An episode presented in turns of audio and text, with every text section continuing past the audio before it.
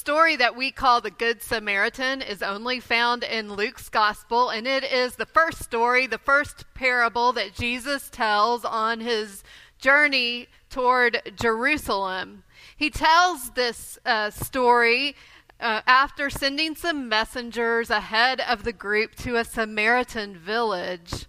Uh, but the people don't welcome the messengers and they are not going to welcome Jesus and his followers. And so James and John say to Jesus, Should we call down fire from heaven to destroy that Samaritan village? And then the text in chapter 9 of Luke simply says Jesus rebukes them. Jesus rebukes James and John. And then in chapter 10 of Luke's gospel, we have these words. Just then a lawyer stood up to test Jesus. Teacher, he said, what must I do to inherit eternal life? And he said to him, What is written in the law? What do you read there? He answered, You shall love the Lord your God with all your heart, and with all your soul, with all your strength, and with all your mind, and your neighbor as yourself. And he said to him, You have given the right answer. Do this, and you will live. But wanting to justify himself, he asked Jesus, And who is my neighbor? Jesus replied, A man was going down from Jerusalem to Jericho and fell into the hands of robbers who stripped him, beat him, and went away, leaving him half dead. Now, by chance, a priest was going down that road, and when he saw him, he passed by on the other side. So, likewise, a Levite, when he came to the place and saw him, passed by on the other side. But a Samaritan, while traveling, came near him, and when he saw him, he was moved with pity. He went to him, and he bandaged his wounds, poured oil and wine on them. Then he put him on his own animal, brought him to an inn, and took care of him. The next day he took out two denarii, gave them to the innkeeper, and said, Take care of him, and when I come back I will repay you whatever more you spend. Which of these three do you think was a neighbor to the man who fell into the hands of robbers? He said, The one who showed him mercy. And Jesus said, Go and do likewise. This is a story of God for the people of God. Would you say with me? Thanks be to God. Well, if you've ever thought that your work was so difficult or your days were so long that you might want to go to work at a church where things are easy, this week my advice to you is to reconsider. at the end of a long day, I was sitting opposite of a deflated coworker who asked me, "Well, what's saving your life right now?" Ah, I said, "It's my people. My people are saving my life. You know the ones the ones who say, We're in this together no matter what. They value what I think and what I care about. They miss me when I'm not present. They know that I'm not perfect and allow me to apologize, and they love me in spite of myself. Those are my people. Jonathan Brooks teaches about the importance of spiritual relationships, and he says that what we've missed is moving spiritual repl- relationships from the surface to a place of depth. In many instances, we've missed this in the church. We do surface relationships pretty well, and so the entrance part of a relationship is hospitality, and that's welcoming the other. We do that well. We notice other people. It's an important and gracious move, but it's not a very deep place. And so to get to a deeper place, you've got to go to this place of mutuality. And mutuality in a relationship is the place where we say, what you care about, I care about. If it's important to you, it's important to me. It doesn't mean that we necessarily agree, but I want to know your story and I want to understand you. That's the place of mutuality. And then the deepest place of a spiritual relationship is this place of solidarity which means if you're missing, I notice it. If you're missing, it's important to me that you're not here. Your presence makes a difference in this body, and that's the place of solidarity. So, my people, my people more than just tolerate me. My people uh, say that I matter to them, and they know that they matter to me. And so that's what's saving my life right now. One night this week, I went out to eat with some of my people. And as we were driving back home into our gated community, we were slowed down because the gate to our neighborhood was lying flat on the road in front of us. A few minutes before we arrived, a high school student that I'm not related to, shoo, in her car had come upon the entrance to our community under some duress and she hit the gas instead of the brake. And so she plowed right through the gate and she took down the fence with it. Suddenly, my neighborhood was a lot bigger. There's some sense that when Jesus is telling this story, when he's telling this parable, he's plowing through the gate. He's expanding the neighborhood. There's a list of characters on the road in this story. Now, there's a priest, and then after the priest, there's a Levite, and then the logical third character would be a Jew. Anybody who's listening to this story would think, okay, here, for, here comes the priest, and then after the priest is the Levite, and the third guy, the good guy, is going to be the Jew, a layperson who is faithful to the practices of the faith. And if that were true, then we would call this parable the parable of the good religious person. And that would be really boring and bland and it's certainly not very challenging.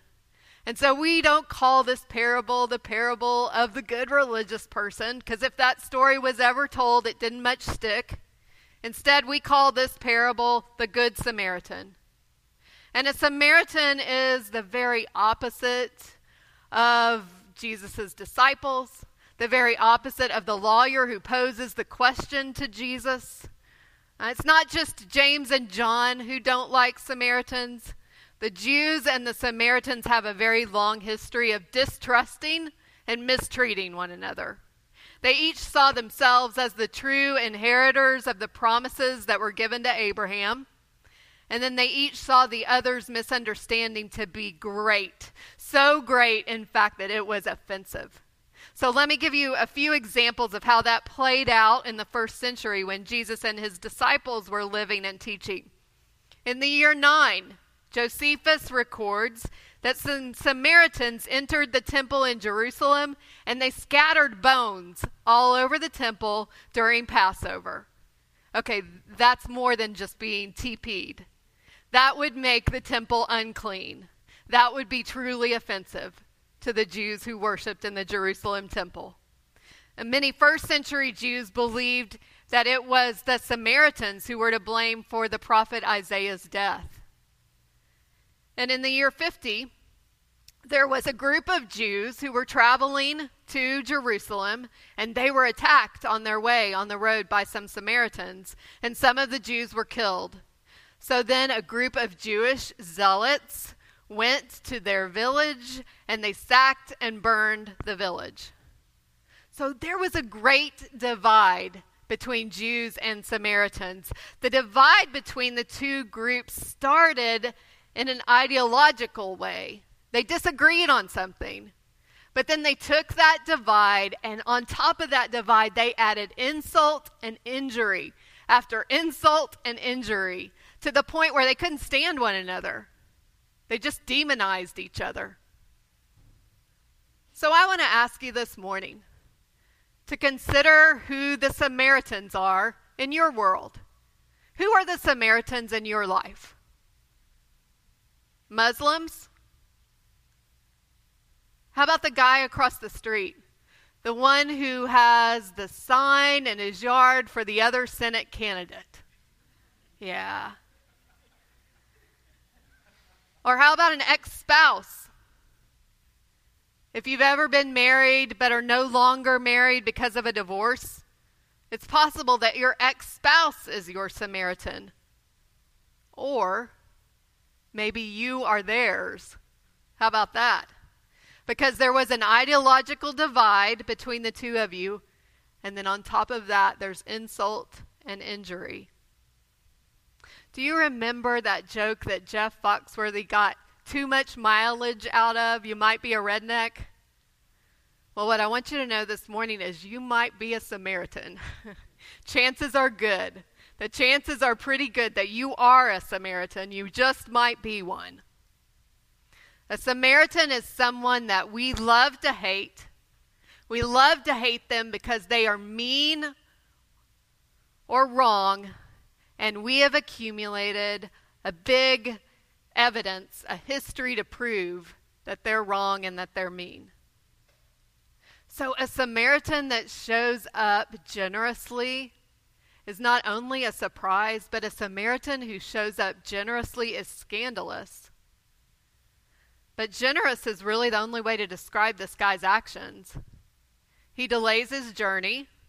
He expends great energy. He, he risks danger on the road uh, to himself. He spends two days' wages on the care of, of the man who's been beaten up, and he promises more.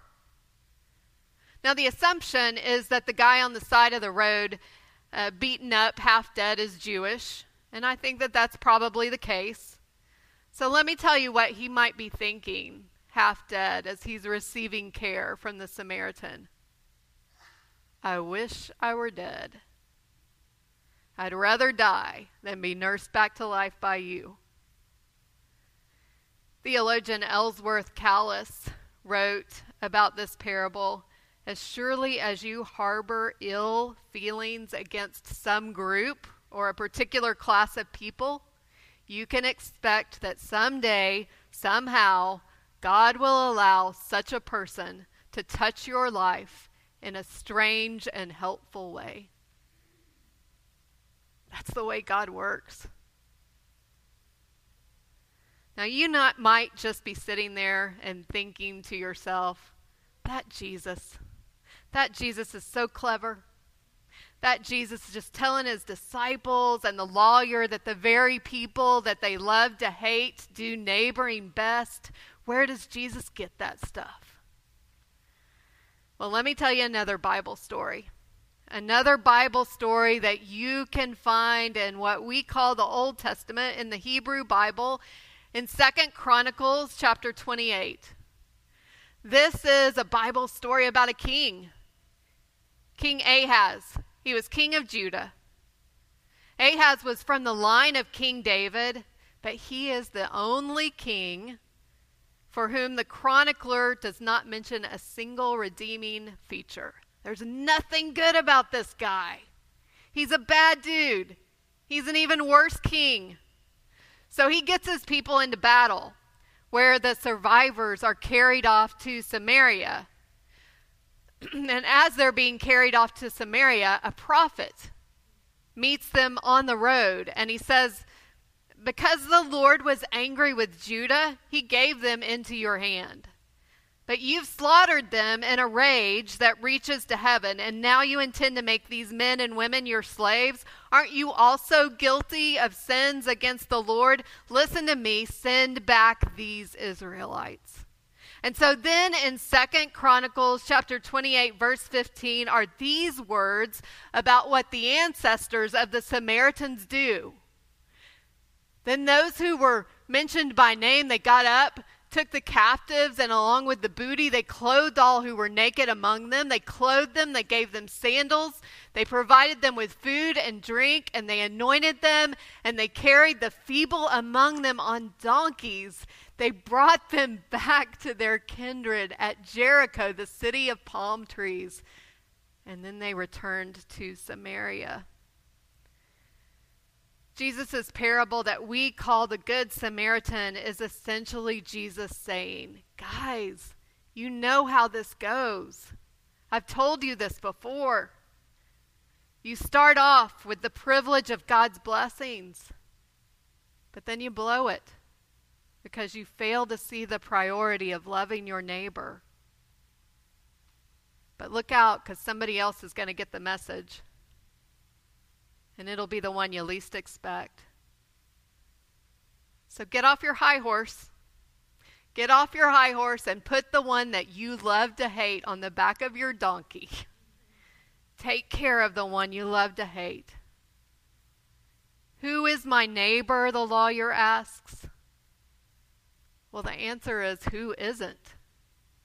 The truth of the matter is that the word neighbor can't be defined.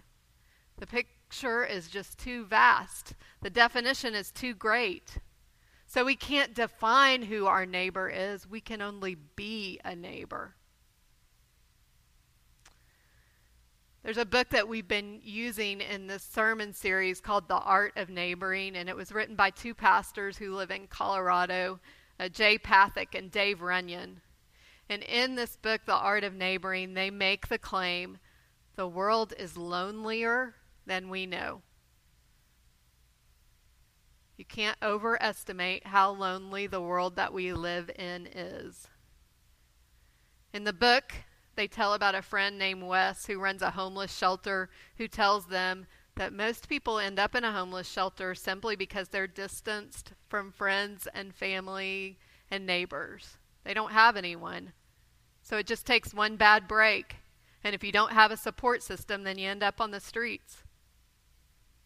One way to look at the world that surrounds us, our very neighborhoods, the houses that are around us, is to say people are beaten up.